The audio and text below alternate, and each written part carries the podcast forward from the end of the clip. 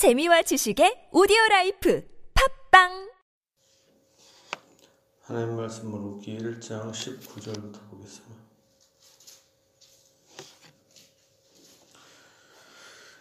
이에 두 사람 그 두 사람이 베들레헴에서 베들레헴까지 갔더라. 이제 나오미와 룻이 베들레헴까지 이제 고향까지 도착했습니다. 베들레헴에 이를 때 온 성읍이 그들로 말미암아 떠들며 이르기를 이가 나오미냐 하는지라. 자, 나오미가 어, 상당히 유명했던 가족들이었기 때문에 베들라헴의 온 성읍의 사람들이 나오미를 이제 환영합니다. 나오미가 그들에게 이르되 나를 나오미라 부르지 말고 나를 말하라 부르라. 이는 전능자가 나를 심히 괴롭게 하셨음이니라. 나오미는 뭐 기쁨, 희락 이런 뜻인데 오히려 마라 그러면 괴로움. 자기 이름은 기쁨, 희락 이런 뜻인데 마라 쓰다 그죠? 기본적으로 쓰다 괴롭다. 이름과 반대로 자기의 삶은 슬프다라는 거죠.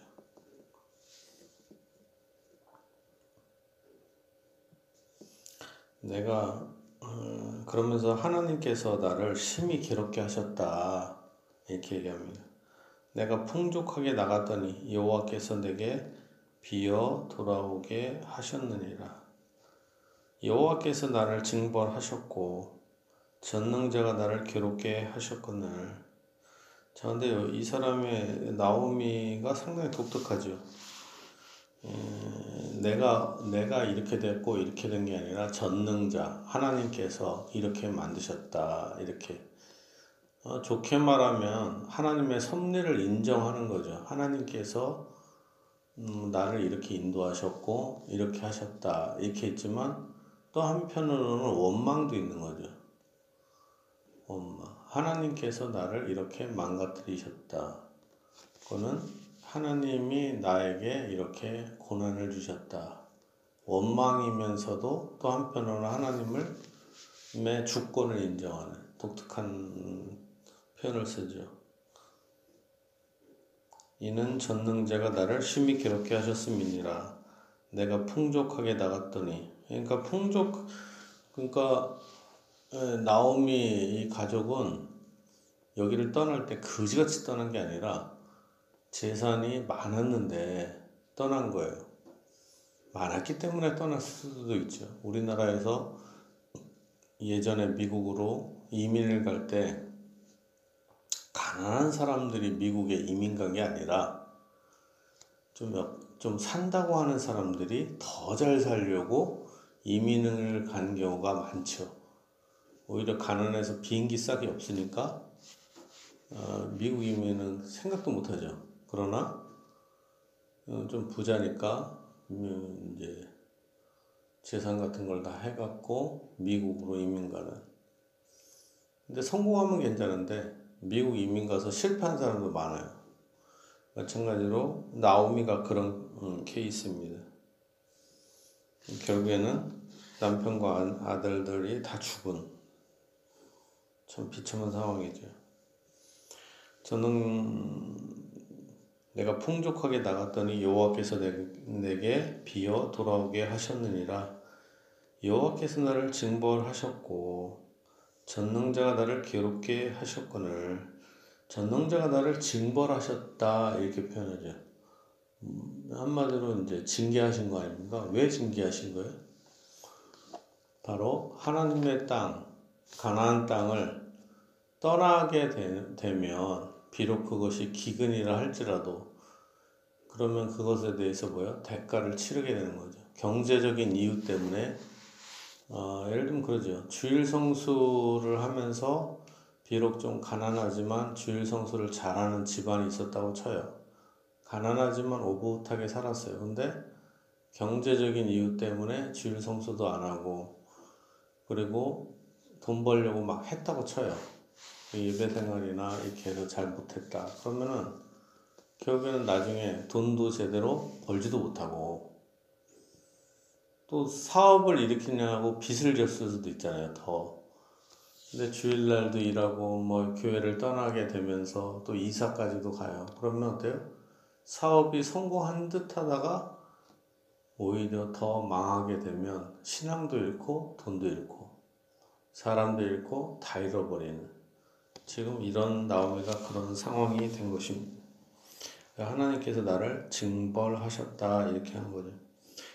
나오미가 모압 지방에서 그의 며느리 모압 여인 룻과 함께 돌아왔는데 어떻게 보면 불신자였던 며느리 한 명을 데리고 왔습니다. 룻도 참 어떻게 보면 뻘쭘하죠. 이런 상황이 되면 남편도 없는데 룻과 함께 돌아왔는데 그들이 보리 추수 시작할 때 베들레헴에 이르렀더라. 이제 보리 추수를 할 때 온 것입니다. 나오미의 남편 엘리멜렉의 친족으로 유력한 자가 있으니 그의 이름은 보아스더라. 여기서 유력한 자를 음, 부호다 이렇게 표현하죠. 부 부자였습니다.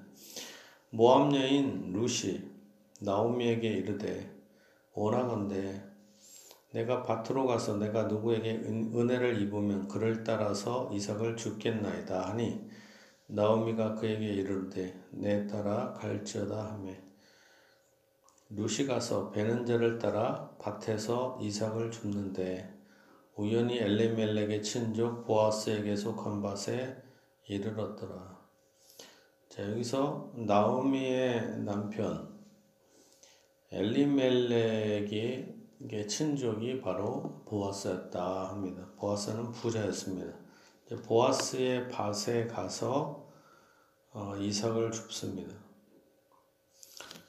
이 나라는 일부러 이삭을 남겨 놓습니다. 이삭을 한 번 이제 추수를 쭉벤 다음에 그럼 막 떨어질 거 아니에요. 다 그러면 그 이삭을 줍지 말고 가난한 자들과 고아와 가부를 위해서 남겨두라.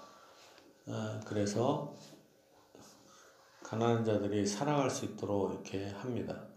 자, 우리가 여기서 알 수 있는 게 있습니다. 하나님께서는 생각해보세요. 이삭은 누구 거예요, 원래? 그 밭의 주인이 거잖아요. 내 거잖아요, 내 거. 근데 그것을 한번 벤 다음에는 거기에 떨어뜨리는 이삭들을 뭐야? 죽지 못하게 율법으로 그렇게 만드셨습니다. 아니, 자기 건데 왜 못 죽게 해요? 내 건데. 그건 뭐예요? 하나님은 비록 자기 것이라 하더라도 법적으로 가난한 자, 연약한 자를 법적으로 나눠줄, 나눠줄 수 있도록 그거를 법으로 세우신 것입니다. 상당히 독특한 법이죠. 이런 법이 어디 있겠어요? 생각해보세요. 아니, 자기 밭에서 자기가 이렇게 베고 있는데 그거를 떨어뜨려서 이삭을 남겨놔야 돼요. 그렇지 않으면 어때요? 하나님 앞에 율법을 어긴 자가 되는 11조라든가 뭐 이렇게 그런 것만이 아니라 이런 이삭을 죽지 못하는 법. 그러니까 하나님은 근본적으로 뭐예요? 우리의 우리 예, 모든 하나님의 백성들이 자기 것만이 아니라 비록 자기 것이라도 다른 사람을 생각하도록 가난한 자, 연약한 자를 항상 생각하도록 예, 재산을 내 사용하는 법을 만드셨다. 사랑의 법을 만드셨다. 오늘은 우리 오늘날 우리는 너무 지나치게 내 거 내 거 내 거 내가 건드리면 어떻게라도 처벌하려고 그러고 막 그러잖아요.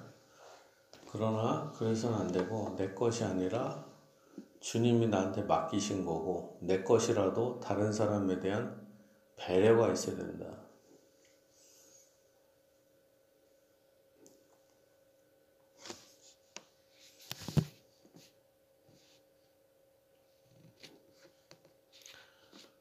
어떻게 보면 이삭을 자기 거잖아요. 자기 거. 자기 건데 그걸 이삭이 많이 떨어질 수 있잖아요. 어떻게 하면은 뭐 10분의 1이 떨어질 수도 있고 10분의 2가 떨어질 수 있고 근데 그것을 주수면 부자가 될 수 있죠. 더. 그러나 오히려 그걸 남겨두면서 뭐예요? 재산이 없어지는 것 같아도 그것은 뭐야? 하나님께 꾸어주는 것과 같다. 가난한 자, 연약한 자를 위해서 남겨두면. 자, 그래서 우연히 엘리멜렉의 친족 보아스의 밭에 이르게 됩니다. 근데 여기서 우연이라는 단어를 썼지만 실제로 성경에서는 우연이가 있어요, 없어요? 없다. 단어를 이렇게 썼을 뿐 실질적으로는 하나님께서 이렇게 인도를 하신 것입니다. 마침 보아스가 베들레헴에서부터 와서 보아스가 베들레헴에서부터 옵니다. 배는 자들에게 이르되 여호와께서 너희와 함께 하시기를 원하노라.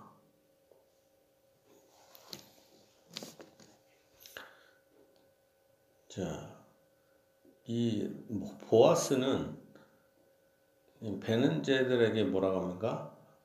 일꾼들이잖아요. 일꾼들에게 하나님이 당신들과 함께하기를 원합니다. 하니 이는 에, 그들이 대답하되 여호와께서 당신에게 복 주시기를 원하나이다 하니라. 보아스는 이렇게 일꾼들에게도 예의를 갖춰서 상당히 부자인데도 불구하고 일꾼들을 향해서도 깍듯하게 예의를 갖추는. 예, 그리고 나중에 보면은 이제 여기서 이삭을 줍는 사람들을 향해서도 상당한 배려를 하는. 그 다음에 이 룻을 향해서도 좀 많이 남겨놓으라고 사랑을 많이 베푸는 상당히 어떻게 부자인데도 뭐예요? 가난한 자를 생각하는 따뜻한 사람이고 착한 사람이었다. 이런 걸 알 수 있습니다. 우리가 이런 걸 보면서 뭐 처음부터 루, 보아스가 루스에 이뻐갖고 이렇게 했다 이게 아니라 보아스는 착한 사람이었고 부자였지만 착한 사람이었다. 자기 것도 포기하면서 다른 사람에게 나눠줄 줄 아는 우리가 재산을 사용할 때 있어서 그것도 나에게 전도하는 수단이 되고 그리고 다른 사람에게 섬기는 수단이 됩니다. 이제 우리가 어떤 장사를 합니다. 우리가 사업을 합니다. 그걸 통해서 우리가 돈을 벌 수도 있어요. 그렇지만 그 일을 통해서도 우리가 다른 사람을 사랑할 수가 있잖아요. 예를 들면 100원을 100원입니다. 그러나 어떤 사람에게는 그 100원이 없어 90원밖에 없을 수도 있잖아요. 실제로 돈이 없어서. 실제로 그런 얘기 많잖아요. 어느 집에 딱 갔는데 가난한 아이가 두 명이 진실로 오뎅이든 뭐 떡볶이든 그 우동을 먹고 싶었는데 두 명이 와서 한, 한 그릇만 딱 시키는 거예요. 왜? 애들이 돈이 없어갖고 한 끼. 근데 그 주인이 두 개를 딱 나눠주고 그 애들이 이제 커서 나중에 이렇게 미담이 되고 어떤 아이는 또 이렇게 어, 통닭집인가 이렇게 전화를 해서 그러니까 주인이 그냥 무료로 애들한테 준 거예요. 근데 그것이 이제 또 어떻게 해서 소문이 나갔고 그 가게가 부자가 되고 어떤 집은 짬뽕집에 이런 집도 있다고 하더라고요. 여섯 명이 딱 왔는데 짬뽕 다섯 그릇을 딱 시켰어요. 탕수육을 딱 시켰어요. 그랬더니